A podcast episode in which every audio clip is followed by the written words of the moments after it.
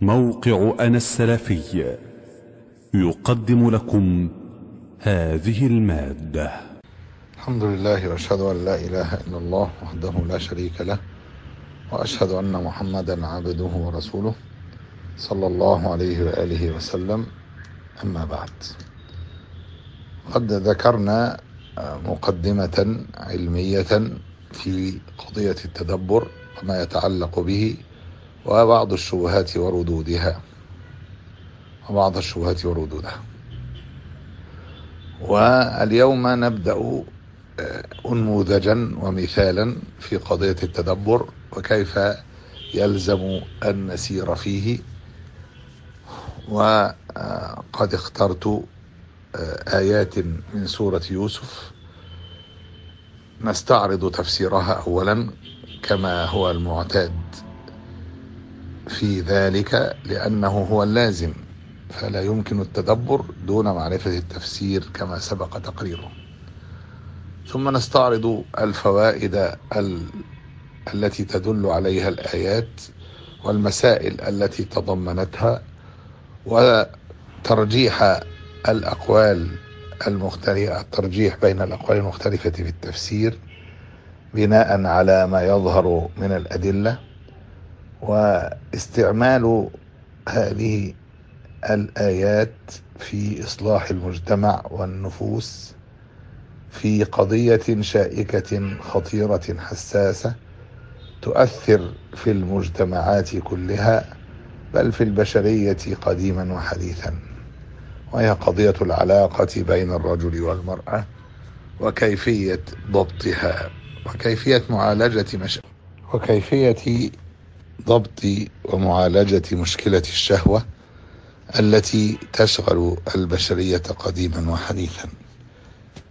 وذلك من خلال آيات من سورة يوسف. نبدأ اولا بتفسيرها كما قررنا أن أن التدبر لا يمكن أن يتم دون معرفة التفسير. ثم نذكر الفوائد التي تدل عليها الآيات.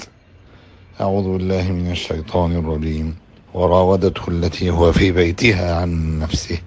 وغلقت الأبواب وقالت هيت لك. قال معاذ الله إنه ربي أحسن مثواي. إنه لا يفلح الظالمون. ولقد همت به. وهم بها لولا أن رأى برهان ربه.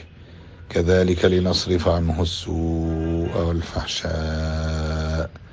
إنه من عبادنا المخلصين. واستبق الباب وقدت قميصه من دبر. وألف يا سيدها لدى الباب. قالت ما جزاء من أراد بأهلك سوءا إلا أن يسجن أو عذاب أليم. قال هي راودتني عن نفسي. شهد شاهد من أهلها إن كان قميصه قد من دبر. إن كان قميصه قد من قبل فصدقت وهو من الكاذبين. وإن كان وإن كان قميصه قد من دبر فكذبت وهو من الصادقين. فلما رأى قميصه قد من دبر قال إنه من كيدكن إن كيدكن عظيم. يوسف أعرض عن هذا واستغفري لذنبك إنك كنت من الخاطئين. قال الإمام ابن كثير رحمه الله. يخبر تعالى عن امرأة العزيز التي كان يوسف في بيتها بمصر. وقد أوصاها زوجها به وبإكرامه فراودته عن نفسه أي حاولته على نفسه ودعته إليها وذلك أنها أحبته حبا شديدا لجماله وحسنه وبهائه. فحملها ذلك على أن تجملت له وغلقت عليه الأبواب. ودعته إليها ودعته إلى نفسها. وقالت هيت لك فامتنع من ذلك أشد الامتناع. وقال معاذ الله إنه ربي أحسن مثواي.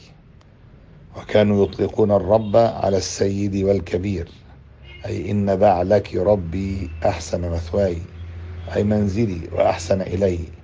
فلا أقابله بالفاحشة في أهله إنه لا يفلح الظالمون. قال ذلك مجاهد والسدي ومحمد بن إسحاق وغيرهم. وقد اختلفت القراءة في قوله هيت لك فقرأه كثيرون بفتح الهاء وإسكان الياء وفتح التاء هيت لك. قال ابن عباس ومجاهد وغير واحد معناه أنها تدعوه إلى نفسها. وقال علي بن أبي طلحة والوفي عن ابن عباس هيت لك تقول هلم لك. وكذا قال زر بن حبيش وعكرمة والحسن وقتادة. وقال عمرو بن عبيد عن الحسن وهي كلمة هي كلمة بالسريانية أي عليك.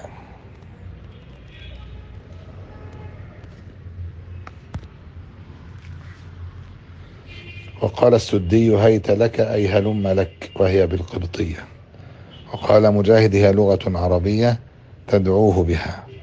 وقال البخاري وقال عكرمة هيت لك أي هلم لك بالحورانية هكذا ذكره معلقا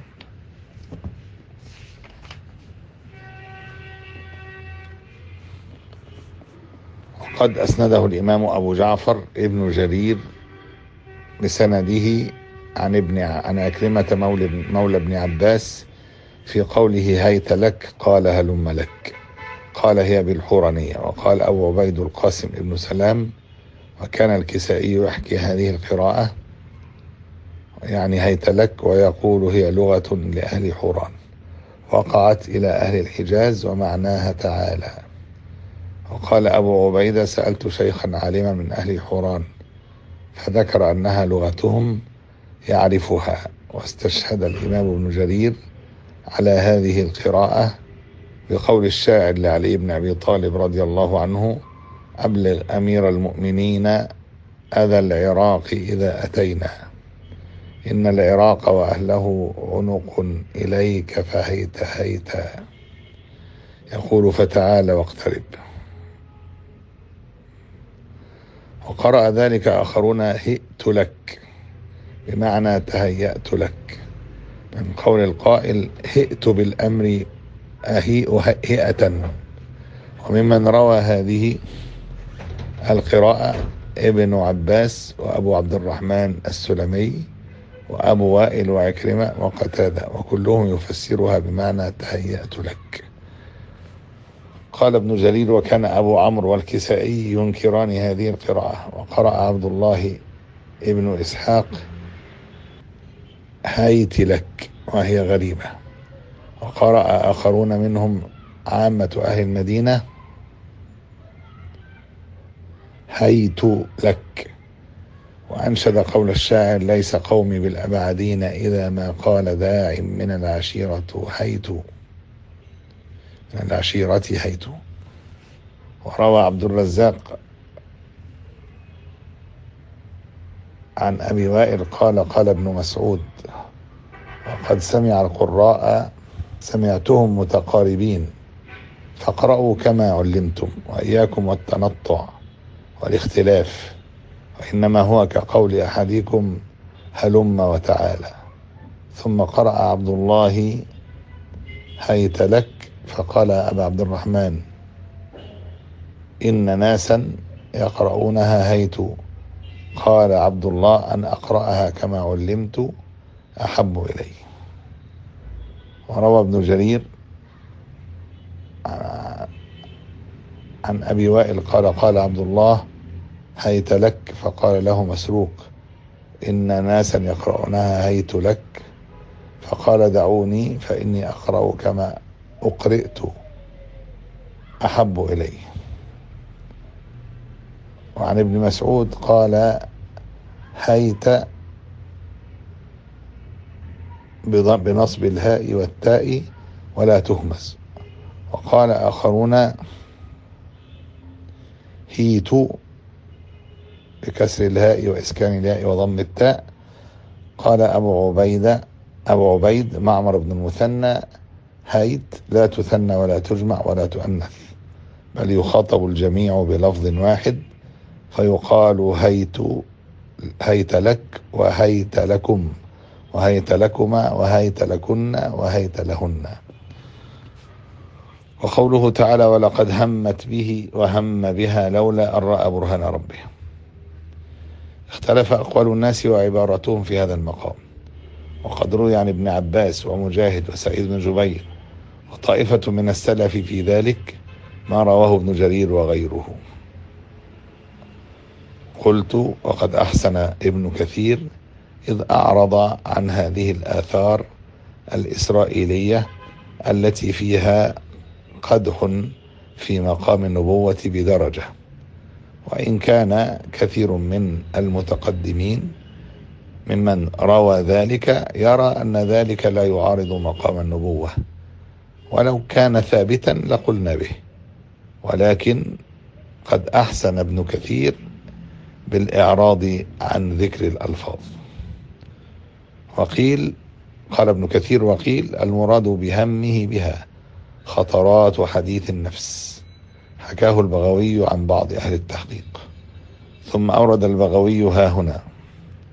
حديث عبد الرزاق عن معمر عن همام عن أبي هريرة رضي الله عنه قال قال رسول الله صلى الله عليه وآله وسلم إذا هم عبدي يقول الله تعالى إذا هم عبدي بحسنة فاكتبوها له حسنة فإن عملها فاكتبوها له بعشر أمثالها وإن هم بسيئة فلم يعملها فاكتبوها حسنة فإن فإنما تركها من جراي فإن عملها فاكتبوها بمثلها وهذا الحديث مخرج في الصحيحين وله ألفاظ كثيرة هذا منها وقيل هم بضربها وقيل تمناها زوجه وقيل هم بها لولا أن رأى برهان ربه أي فلم يهم بها. في هذا القول نظر من حيث العربية حكاه ابن جرير وغيره. وأما البرهان الذي رآه ففيه أقوال أيضا فعن ابن عباس وسعيد بن جبير وسعيد بن عن ابن عباس وسعيد ومجاهد وسعيد بن جبير ومحمد بن سيرين والحسن وقتادة وأبي صالح والضحاك ومحمد بن إسحاق وغيرهم رأى صورة أبيه يعقوب عاضا على إصبعه بفمه وقيل عنه في رواية فضرب في صدر يوسف. وقال العوفي عن ابن عباس رأى خيال الملك يعني سيده. وكذا قال محمد بن إسحاق فيما حكاه عن بعضهم إنما هو خيال قطفير سيده حين دنا من الباب. وروى ابن جرير عن محمد بن كعب القرظي قال رفع يوسف رأسه إلى سقف البيت فإذا كتاب في حائط البيت لا تقربوا الزنا إنه كان فاحشة ومقتا وساء سبيلا. وكذا رواه أبو معشر المدني عن محمد بن كعب. وروى عبد الله ابن وهب عن القرظي يقول في البرهان الذي رآه يوسف ثلاث آيات من كتاب الله إن عليكم لحافظين الآية وقول وما تكون في شأن وما تتلو منه من قرآن الآية وقوله أفمن هو قائم على كل نفس بما كسبت. قال نافع سمعت أبا هلال يقول مثل قول القرظي وزاد آية رابعة ولا تقربوا الزنا. وقال الأوزاعي رأى آية من كتاب الله في الجدار تنهاه عن ذلك. قال ابن جرير والصواب أن يقال إنه رأى آية من آيات الله تزجره عما كان هم به. وجائز أن يكون صورة يعقوب وجائز أن يكون صورة الملك وجائز أن يكون ما رآه مكتوبا. من الزجر عن ذلك ولا حجة قاطعة على تعيين شيء من ذلك. فالصواب أن يقال كما قال الله. لولا أن رأى برهان ربه. كذلك لنصرف عنه السوء والفحشاء. أي كما أريناه برهانا صرفه عما كان فيه كذلك نقيه السوء والفحشاء.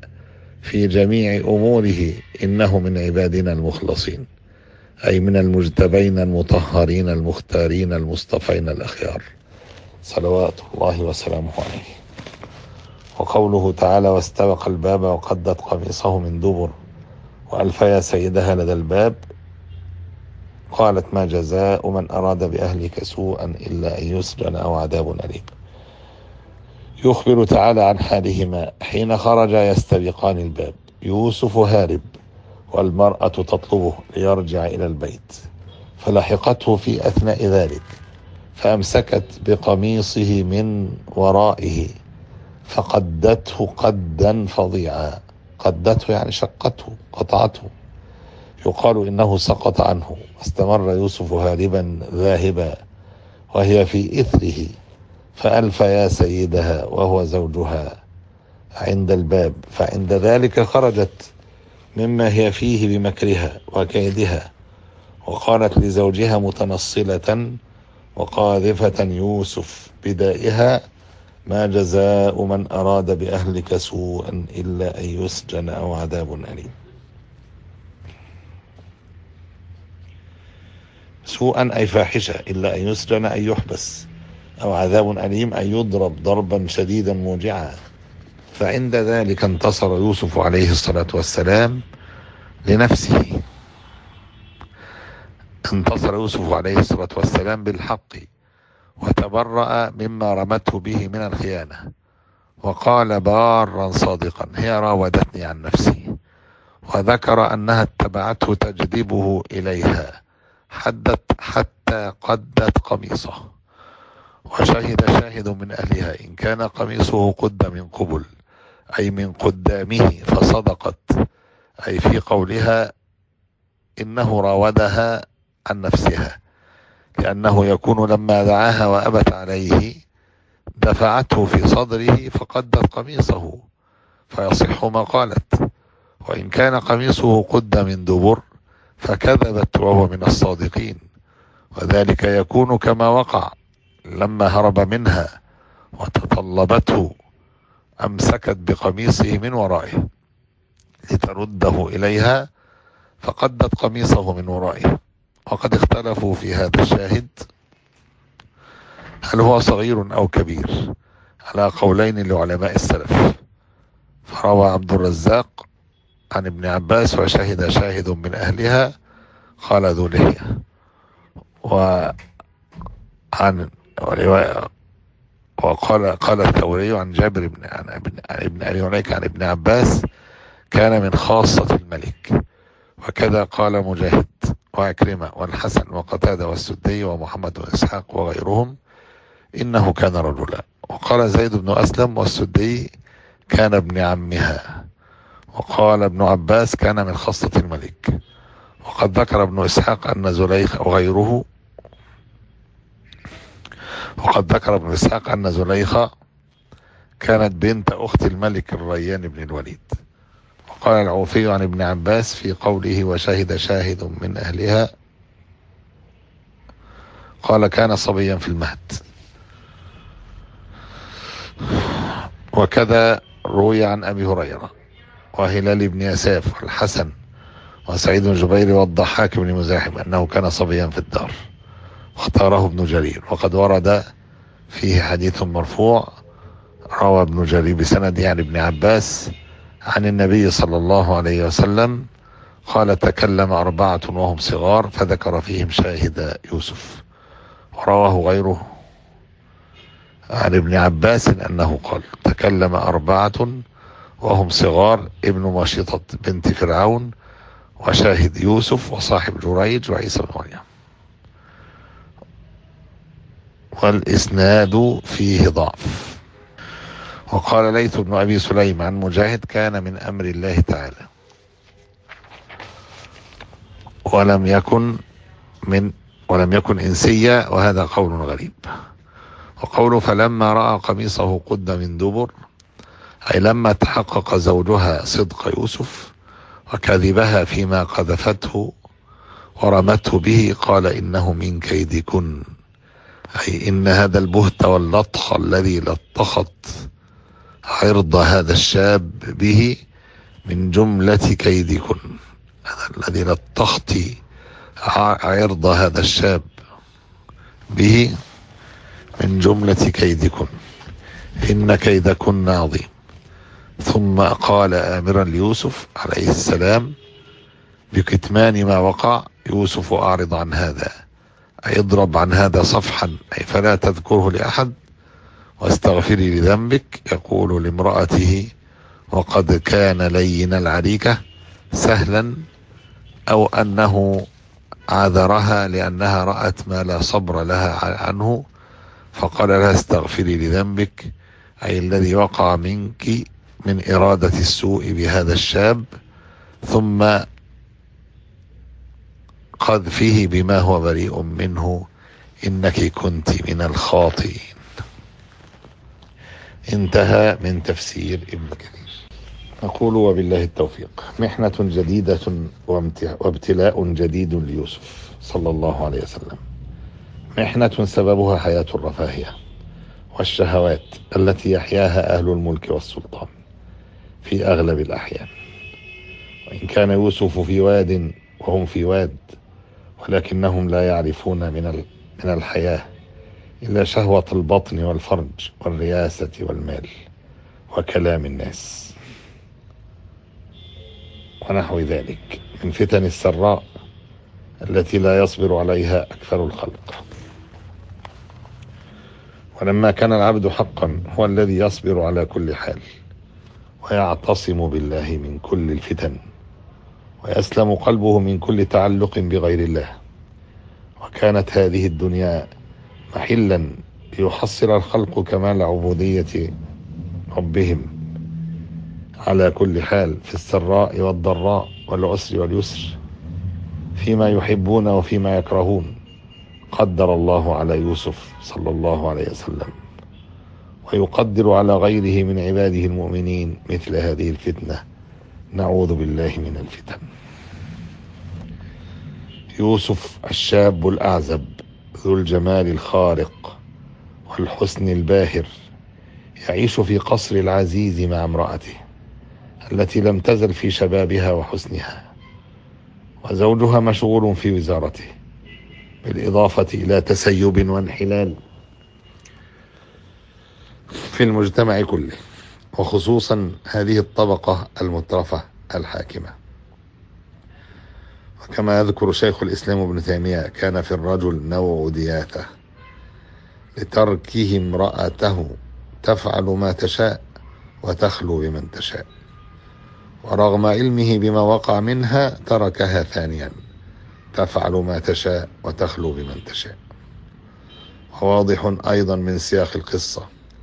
أن المرأة كانت مسموعة الكلمة لأمرها شأن تستطيع الضغط على زوجها وغيره من رجالات الدولة بطريقتها الخاصة حتى ينفذون ما تريد. ولو كان إلقاء البريء ولو كان إلقاء البريء الطاهر الكريم. في السجن بضع سنين. فهي امرأة ذات منصب وجمال. تزينت وهيأت وغلقت الأبواب. ودعت يوسف صلى الله عليه وسلم إلى نفسها إلى الفاحشة والعياذ بالله. وقالت هيت لك. فسرها غير واحد من السلف هلم لك. تقول أنا لك. تعال إلى من تملكك نفسها. وهي ذات المنصب والجمال. وعلى القراءة الأخرى هئت لك أي تهيأت لك. ومعنى القراءتين ومعني القراءتين متلازمان.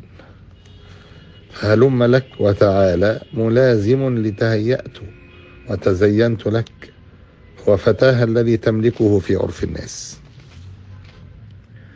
والعادة أن المرأة لا تكون طالبة ومع ذلك هي تطلبه. وتملكه نفسها وعرضها له. أي فتنة أعظم من هذه الفتنة؟ مع شدة حاجة يوسف إلى الأنيس في غربته وإلى المرأة في عزوبته وشبابه والأبواب مغلقة والخلوة تامة. والرجل حتى لو حضر فرد الفعل المنتظر لا يهدد بالخطر. ومع ذلك كان الجواب المباشر. معاذ الله. الالتجاء إلى الله والاحتماء بجنابه والتحصن بعصمته. فوالله لا ينجي من هذا الموقف إلا الله سبحانه. لاستعاذة يوسف فأعاده الله من شر هذه المرأة. وصرف عنه السوء والفحشاء. وصرف عنه شر الشهوة المحرمة. وهذا أقصد أقصر الطرق وأيسرها للشباب في مواجهة فتنة الشهوات التي تطل برأسها من في كل مكان. ومجتمعات اليوم شبيهة بالمجتمع الذي عاش فيه يوسف صلى الله عليه وسلم في الاختلاط المحرم والخلوة المحرمة وصعوبة الزواج وتبرج النساء وتزينهن.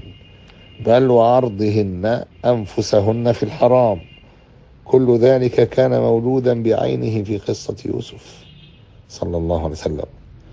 وكان المخرج من هذه الفتنة هو الاستعاذة والالتجاء إلى الله سبحانه وتحقيق الإخلاص. كذلك لنصرف عنه السوء والفحشاء. إنه من عبادنا المخلصين. على القراءة بكسر اللام المخلصين اسم فاعل فالإخلاص فعل العباد فإرادة وجه الله وحده وابتغاء ما عنده من أعظم أسباب صرف السوء والفحشاء على العبد. وهذا مع الاستعاذة التي هي أولا. شهود لتدبيره عز وجل للكون وما فيه وأنه الملك الذي يحمي من شاء ممن شاء.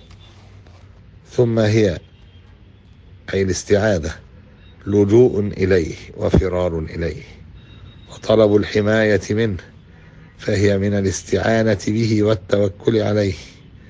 فبالإخلاص يحقق العبد إياك نعبد وبالاستعاذة يحقق العبد إياك نستعين. فعند ذلك يهديه الله الصراط المستقيم. وعلى القراءة الأخرى المخلصي المخلصين بفتح اللام فهم الذين أخلصهم الله لعبادته. فالمعنيان أيضا متلازمان لأن تخليص الله لهم. إنما هو ليحققوا عبادته وهي الإخلاص. ولكن على قراءة المخلصين يكون الشهود لفضل الله ومنته والأصل. فهي, فهي في معنى إياك نستعين. وعلى قراءة المخلصين يكون شهود إفراد الله بالإخلاص وتوحيد العبادة والأصل. فهي في معنى إياك نعبد.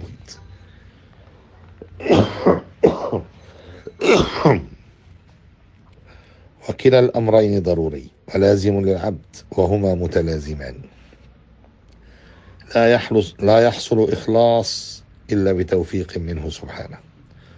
ولا تحصل الإعانة إلا لعبد توجه إلى الله بقصده وأراد وجهه وهو الأول والآخر. سبحانه وبحمده. يعني الأول هو الذي يعين العبد لأن كل شيء ابتداؤه منه وهو الآخر لأن إرادة العبد تتجه إليه نهاية كل شيء.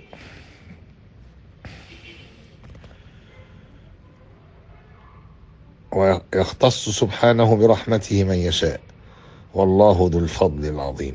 وكلا القراءتين صحيح متواتر ونزل بهما الوحي ليعلم العباد ضرورة الإخلاص والاستعانة واللجأ إلى الله سبحانه وإنما تملأ الشهوات القلب إذا خلا من إرادة وجه الله ومحبته والإخلاص له. أو إذا خلا من الاستعانة به واللجوء إليه. أما إذا امتلأ قلب العبد بالإخلاص والاستعانة فإنه يطرد الشهوات المحرمة. ويمده الله بتوفيقه وحفظه. ويصرف عنه شر خلقه ونفسه وشيطانه.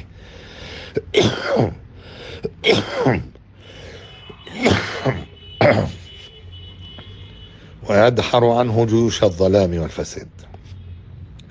فلا تجد إليه مدخلا وإنما تتمكن هذه الجنود من الدخول إلى القلوب الخاوية من عبادة الله ومحبته.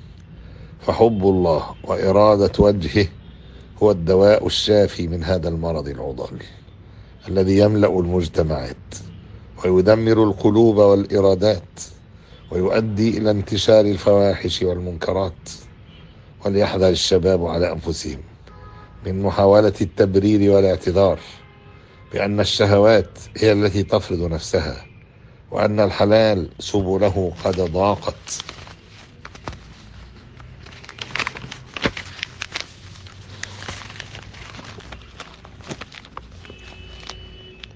فيوسف صلى الله عليه وسلم كان في نفس الظروف. واحذر أن يقول الشي... أن يقول لك الشيطان إنه نبي وأنت لست كذلك. فالله عز وجل لم يعلل صرف السوء والفح...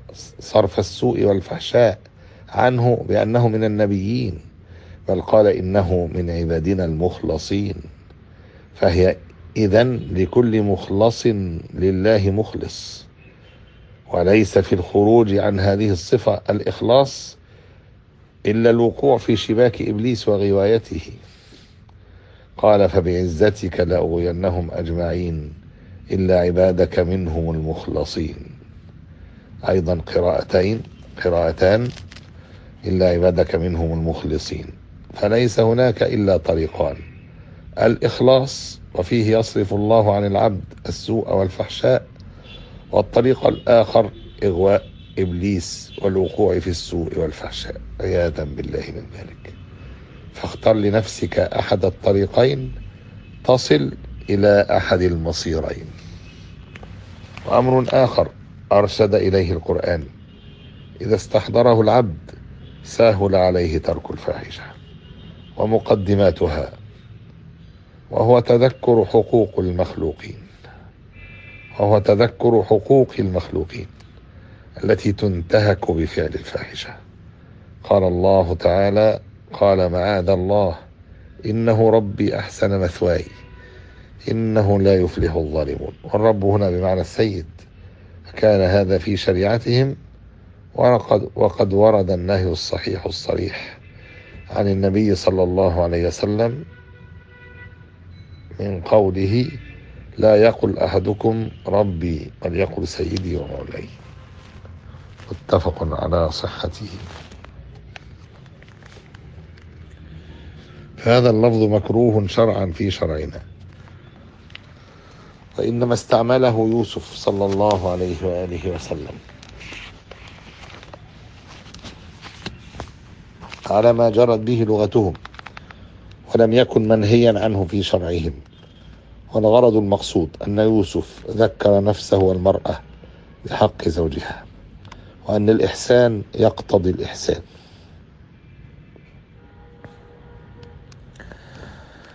وأن مقابلة الإحسان بالإساءة ظلم وأن الفاحشة من الظلم والخيانة. والحق أن هذه المسألة من أعظم الأدوية لهذا الداء لو استحضره العبد كما صح عن النبي صلى الله عليه وسلم. استعماله للشاب الذي استأذنه في الزنا. فقال أتحبه لأمك؟ قال لا. قال فكذلك الناس لا يحبونه لأمهاتهم. أتحبه لأختك؟ قال لا. قال فكذلك الناس لا يحبونه لأخواتهم. قال أتحبه لابنتك؟ قال لا. قال فكذلك الناس لا يحبونه لبناتهم. الحديث رواه أحمد من حديث أبي أمامة ورواه آخرون وصححه الشيخ الألباني في السلسلة الصحيحة. فإذا علم الذي يقدم على الفاحشة ومقدماتها أن عليه بعد حق الله تعالى حقا للمخلوقين من أهل هذه المرأة. ولو كان ذلك برضاها من أب وأخ وزوج وابن وأقارب يتضررون أعظم الضرر من هذه الفعلة وأنه لا سبيل للتحلل منها غالبا. لأنه لا يقدر أن يواجههم ويقول زنيت بابنتكم أو بأختكم أو بزوجتك أو نحو ذلك. فعند ذلك يمتنع من فعل الفاحشة. ومقدماتها. فالزنا وإن كان اعتداء على حق هو في الأصل حق لله سبحانه إلا أنه يتضمن أيضا حقوق المخلوقين المذكورين. ورضا المرأة لا يسقط حقهم بحال فهو ظلم وعدوان عليهم حتى لو رضيت. فإذا كانت مغتصبة كانت الجريمة أفظع وأفظع والعياذ بالله. هذا من أعظم الزواجر عن ارتكاب هذه الفواحش لمن كان في قلبه الإيمان بالله واليوم الآخر يعلم أنه موقوف بين يدي الله غدا للحساب ويقف خصومه الذين ظلمهم في عرضهم يأخذون من حسناته حتى يرضوا وما الظن في غيظ من انتهك عرضه؟ هل يبقي من حسنات خصمه شيئا؟ نسأل الله العافية. وأمر ثالث وهو شهود عدم فلاح الزاني ومرتكب الف... ومرتكب الفاحشة ومقدماتها في مقاصده عدم فلاحه في مقاصده. إنه لا يفلح الظالمون وهذه عقوبة إلهية. في الدنيا والآخرة يتولاها عز وجل بقضائه وقدره بين العباد. حتى لو لم يلتزموا إقامة الحدود والحقوق وضيعوها فالظالمون ومنهم الزناة والزواني لا يفلحون ولا ينجحون في مقاصدهم ويبو ويبوؤون بالفشل في أمر دينهم ودنياهم وآخرتهم. ولذلك يحرص أعداء الإسلام على نشر الفواحش بين المسلمين. ليسهل الطريق عليهم في هزيمة المسلمين. فهزيمة الأمة أمام شهواتها مقدمة لهزيمتها في معارك القتال ولقد جرب المسلمون عبر التاريخ أثر انتشار الفواحش في مجتمعاتهم في تسلط العدو عليهم والعكس بالعكس. فانتشار العفة والطهارة من أسباب النصر والتمكين. ولننتبه أن آية التمكين هي في سورة النور. وعد الله الذين آمنوا منكم وعملوا الصالحات ليستخلفنهم في الأرض كما استخلف الذين من قبلهم وليمكنن لهم دينهم الذي ارتضى لهم ولا يبدلنهم من بعد خوفهم أمنا. يعبدونني لا يشركون بي شيئا.